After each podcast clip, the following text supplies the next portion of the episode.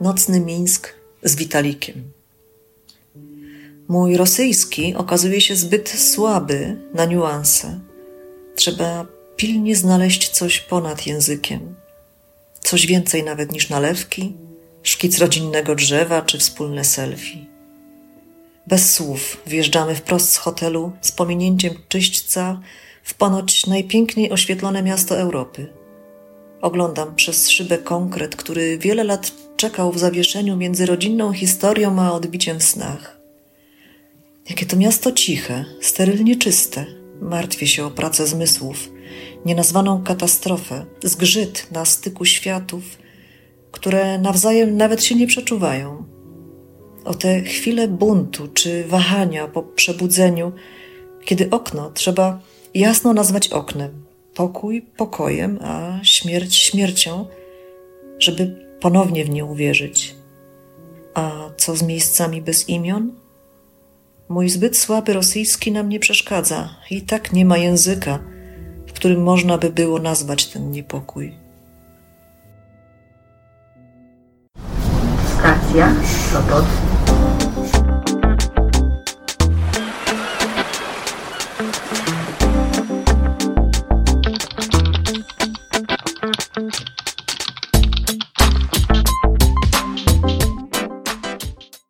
Dobry, dobry wieczór, gdziekolwiek i kiedykolwiek zechcielibyście mnie słuchać. Z Sopotu, 31 odcinek Nadmorza, nadaje Piotr Wiktor Lorkowski. Niestety, nie było mi dane cieszyć się przyjemnościami pozostawania w domu. I minione tygodnie spędzałem na froncie, czyli na uczelni, gdzie pracuję. Razem z zespołem moich bardzo dzielnych i kompetentnych współpracowników, pozdrawiam tutaj wszystkich, koordynowałem na uczelni zdalne nauczanie. Troszkę na przekór konieczności stacjonarnego przebywania w izolacji, wybrałem dla dzisiejszej audycji książkę poetycką traktującą o podróży. Tą książką jest Lipiec na Białorusi Izabeli Fietkiewicz-Paszek.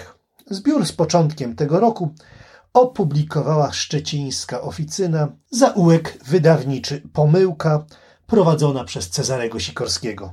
To kolejny wydawca, który dla współczesnej poezji polskiej robi naprawdę wiele dobrego i marzy mi się szersza prezentacja jego dorobku. Izabela Fietkiewicz-Paszek jest postacią rozpoznawalną. Dla czytelników przede wszystkim jako poetka, autorka trzech tomów. Poprzednie zbiory to debiutancki Portret niesymetryczny, rok 2010 oraz próby wyjścia z roku 2011. Ale jest Izabela Fietkiewicz-Paszek, bohaterka dzisiejszego podcastu, także animatorką kultury. Prowadzi Kaliskie Stowarzyszenie Promocji Sztuki Łyżka Mleka i współorganizuje Ogólnopolski Festiwal Poetycki imienia Wandy Karczewskiej. Informacje o jej twórczości i działalności można znaleźć w notatkach do tej audycji. A my z nadmorza wyruszamy z poetką na Białoruś.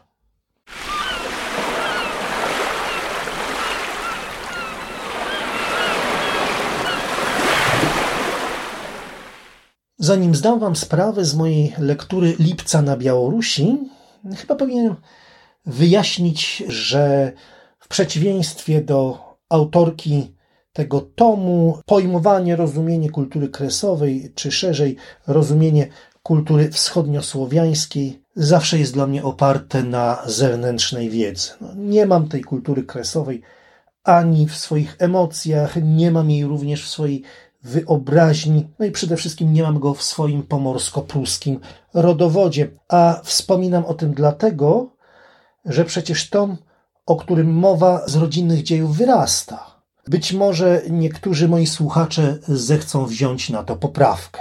Zmierzając zaś do meritum sprawy, powiem, że białoruskość już wcześniej miała znaczącą, artystycznie znakomitą, chociaż już niesłusznie zapomnianą reprezentację poetycką. Myślę tu o zbiorze Piotra Cielesza Ikony rodzinne z roku 1984.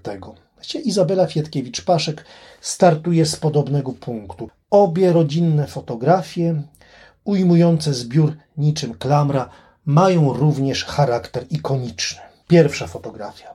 Wśród swoich starszych sióstr stoi babka poetki. Jest rok 1925, kamionka w powiecie grodzieńskim. Żadna z przedstawionych na tym zdjęciu postaci nie ma najmniejszego wyobrażenia o tym, co nadejdzie, nie ma przeczucia, w którą stronę, jak gwałtownie rozejdą się ludzkie losy, bez szans na ponowne spotkanie, bo historia, która przecież nie zważa na ludzkie oczekiwania, na ludzkie intencje, na ludzkie zamiary, przekieruje te postacie, te losy i żywoty do zupełnie innych przestrzeni, chyba też po prostu do zupełnie innych wymiarów. No i jest druga fotografia. Minęło z górą ćwierć wieku, rok 1952, stare siedlisko, które mapa lokalizuje na Warmii. Rodzina pojawia się już w zupełnie innym składzie. A może tylko w trochę innym składzie, do końca tego nie wiemy. Natomiast podpis pod fotografią zaczyna się zdaniem. Książkę dedykuję mojemu tacie. To jest dedykacja. I obecnemu jako, i tu znowu cytat trzeci od lewej, wśród innych niewymienionych członków rodziny. I dopiero teraz czytelnicza początkowa hipoteza, takie przeczucie jest tutaj potwierdzona, zyskuje niepodważalne potwierdzenie, że podróż zrelacjonowaną w cyklu wierszy, otoczonych niby ramą dwiema fotografiami, poetka przedsiębierze z potrzeby dopełnienia tego, co składa się na jej osobistą tożsamość, można powiedzieć na jej osobistą prehistorię. Podróżuje także na Białoruś z potrzeby zweryfikowania własnego mitu genealogicznego. Stąd jej wyprawa momentami jawi się bardziej jako poznawcza ekspedycja niż jako sentymentalna pielgrzymka do kraju przodu. Uprzedzając poniekąd końcowe wnioski, można powiedzieć, że itinerariusz Izabeli Fietkiewicz-Paszek konkretem stoi. Konkretem spostrzeżenia, konkretem wiedzy zauważalnej także w przypisach, w objaśnieniach, w takich glosach. Poetka nie ogranicza bowiem poznania do samej tylko percepcji. Prędko łączy swoje wrażenia z ich kulturowo-historycznym kontekstem i to pomaga jej docierać do prawdy o odwiedzanych miejscach. Kto chce to sprawdzić, może się wczytać, może się pochylić nad wierszem zaniemnie. Białoruskość i kresowość nie są jednak w tych wierszach synonimami. Kresy zostały pochłonięte przez sowiecki i postsowiecki etap dziejów, ale każdy przybysz, co, i tu cytat z zupełnie innego poety, co ucho natęża ciekawie, a to wiesz znowu Grudka przecież, prawda? On też tutaj na tych stronicach się pojawi w takim przywołaniu, więc jeszcze raz, każdy, co ucho natęża ciekawie, posłyszy jednak, że każdy tu inaczej chwali Boga, przeklina, przemilcza, szuka swojej opowieści. To fragment wiersza Noc w Grodnie. Nadrzędna w porządku tomu jest oczywiście autorska opowieść o podróży, gdzie istotną rolę odgrywa nazewnictwo geograficzne czy też topograficzne. Niemniej na podłożu narracji lokalnych niezmiennie wyrastają legendy dość świeżej daty. Wszak kontrapunktem pięknego, jednego z najciekawszych także poetycko. Wiersza Świteś y, pozostają dwa inne wiersze, związane rzecz znamienna ze świątyniami. Historia zagłady Fary Witoldowej i ocalenie nawiedzanego przez ojcowski płacz, a może przez śmiech dzieci, tutaj nie rozstrzyga tego autorka, kościoła świętych Heleny i Szymona. Zresztą, kiedy czyta się wiersz Cerkiew Kołoska, ma się wrażenie, że sowietyzm, wrogi przecież wszelkiej religii, nie spustoszył bez reszty białoruskiej czy kresowej duchowości. Dlaczego? Dlatego, że ta duchowość tkwiła korzeniami jeszcze, w, w dziejach, w czasach przedchrześcijańskich. Śladem tego jest również silna więź z umarłymi, a konkretnie z poległymi całkiem niedawno podczas wojny sowiecko afgańskiej. Tu jest bardzo taki mocny i przesmutny wiersz Wyspa Odwagi i Łez. A z kolei polegli przed tysiącleciem umieją się upomnieć o swoje za pośrednictwem ujarzmionej, zdawałoby się definitywnie rzeki, od której wziął swój tytuł wiersz Niamicha, opowiadający o tragicznym wypadku w mińskim metrze. Tutaj można by postawić pytanie, czym jest historia w tej części świata, gdzie, i tu znowu otwieramy cudzysłów, bo to fragment z wiersza, gdzie ziemia naruszana, to bombą, to dekretem, gotowa na nowe bryły, udoskonaloną apokalipsę, rozstępuje się. Koniec cytatu. To fragment tekstu w południe na placu niepodległości w Mińsku. No, tutejsze dzieje toczą się głównie od katastrofy do katastrofy. Niektóre z tych katastrof przybierają rozmiary monstrualne. No, najlepszym przykładem jest tutaj hitlerowska okupacja z okrucieństwem miejsc kaźni, których grozę bardzo trudno pomieścić w jednym określonym pojęciu, dlatego że w każdym języku inna jest pamięć zbrodni i inne zapominanie. To też cytat, fragment takiego tekstu Noc w Trościeńcu. Doświadczenie zła, przybrawszy kształt językowy, okazuje się tu radykalnie nieprzetłumaczalne, ale może znaleźć swoje odbicie od początku ukształtowane w innym języku. Odbicie przekonujące, przejmujące, jak tego dowodzą wiersze skoncentrowane tematycznie wokoło trościenieckiego obozu zagłady.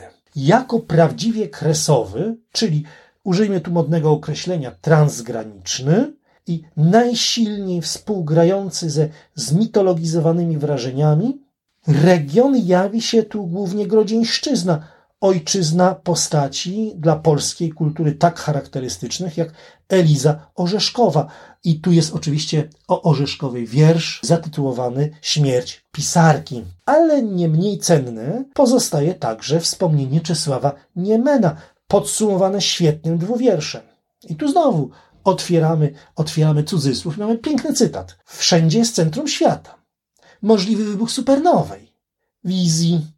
Wszędzie mogą płonąć stodoły. To wiersz Stary Wasyliszki. W Starych Wasyliszkach urodził się Czesław Niemen. Zanim domknie się kompozycyjna klara tomu, Izabela Fietkiewicz-Paszek zapowiada, i tu znowu cytat, kiedyś tu wrócę, poszukam źródła melancholii może w nazwach ulic, których żaden GPS nie wykrywa, może w nieistniejących kronikach wojny, na pamięć, która dzieje się od zawsze, dzieje się wszędzie, dzieje się nawet w wygłosie mojego nazwiska. Zapowiada swój powrót. Będzie jej łatwiej wrócić o tyle, że przetarła ścieżkę. Na pewno tą podróżą osiągnęła swój cel. Jej wewnętrzny system orientacyjny, także za sprawą krewnego imieniem Vitalik, i tu jest cytat znowu, odszukał sygnał. Jest to na pewno sygnał tożsamościowy, a poetyckie myślenie oddało jej przy tym nieocenione usługi.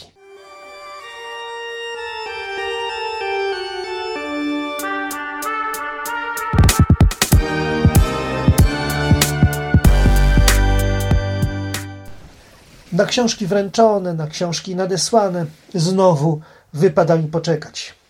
Tymczasem w statystykach do mojego podcastu pojawiły się nowe nazwy miejscowości. Tym razem są to miejscowości pomorskie. Pozdrawiam zatem moich nowych słuchaczy z Damnicy, z Redy, ze Starogardu Gdańskiego. Pozdrawiam wszystkich miłośników poezji w każdym zakątku internetu i zapraszam do kontaktu e-mailowego, bo każdy podcaster bardzo sobie ceni informację zwrotną, nawet tą krytyczną i bardzo często mailami od swoich słuchaczy się inspiruje. Swoje ciepłe, wdzięczne myśli kieruje także w stronę osób, które starają się, żebyśmy nie stracili kontaktu z kulturą i podtrzymują go poprzez internet, tak jak pracownicy Towarzystwa Przyjaciół Sopotu. To towarzystwo mieści się w pobliskim, zabytkowym dworku Sierakowskich. Jeśli jesteście zainteresowani, daję tutaj link, możecie zajrzeć na ich stronę. Natomiast na nadchodzące święta życzę całemu kręgowi moich odbiorców, moich słuchaczy, radości płynącej ze zmartwychwstania. Niech to będzie radość mimo wszystko, mimo tego oddzielenia, mimo tej izolacji, mimo, mimo naszych obaw, mimo naszego strachu. Życzę wszystkim bezpieczeństwa. Kochani, halleluja! Chrystus prawdziwie zmartwychwstał. Z Sopotu, z nad polskiego morza, mówił do Was Piotr Wiktor Lorkowski.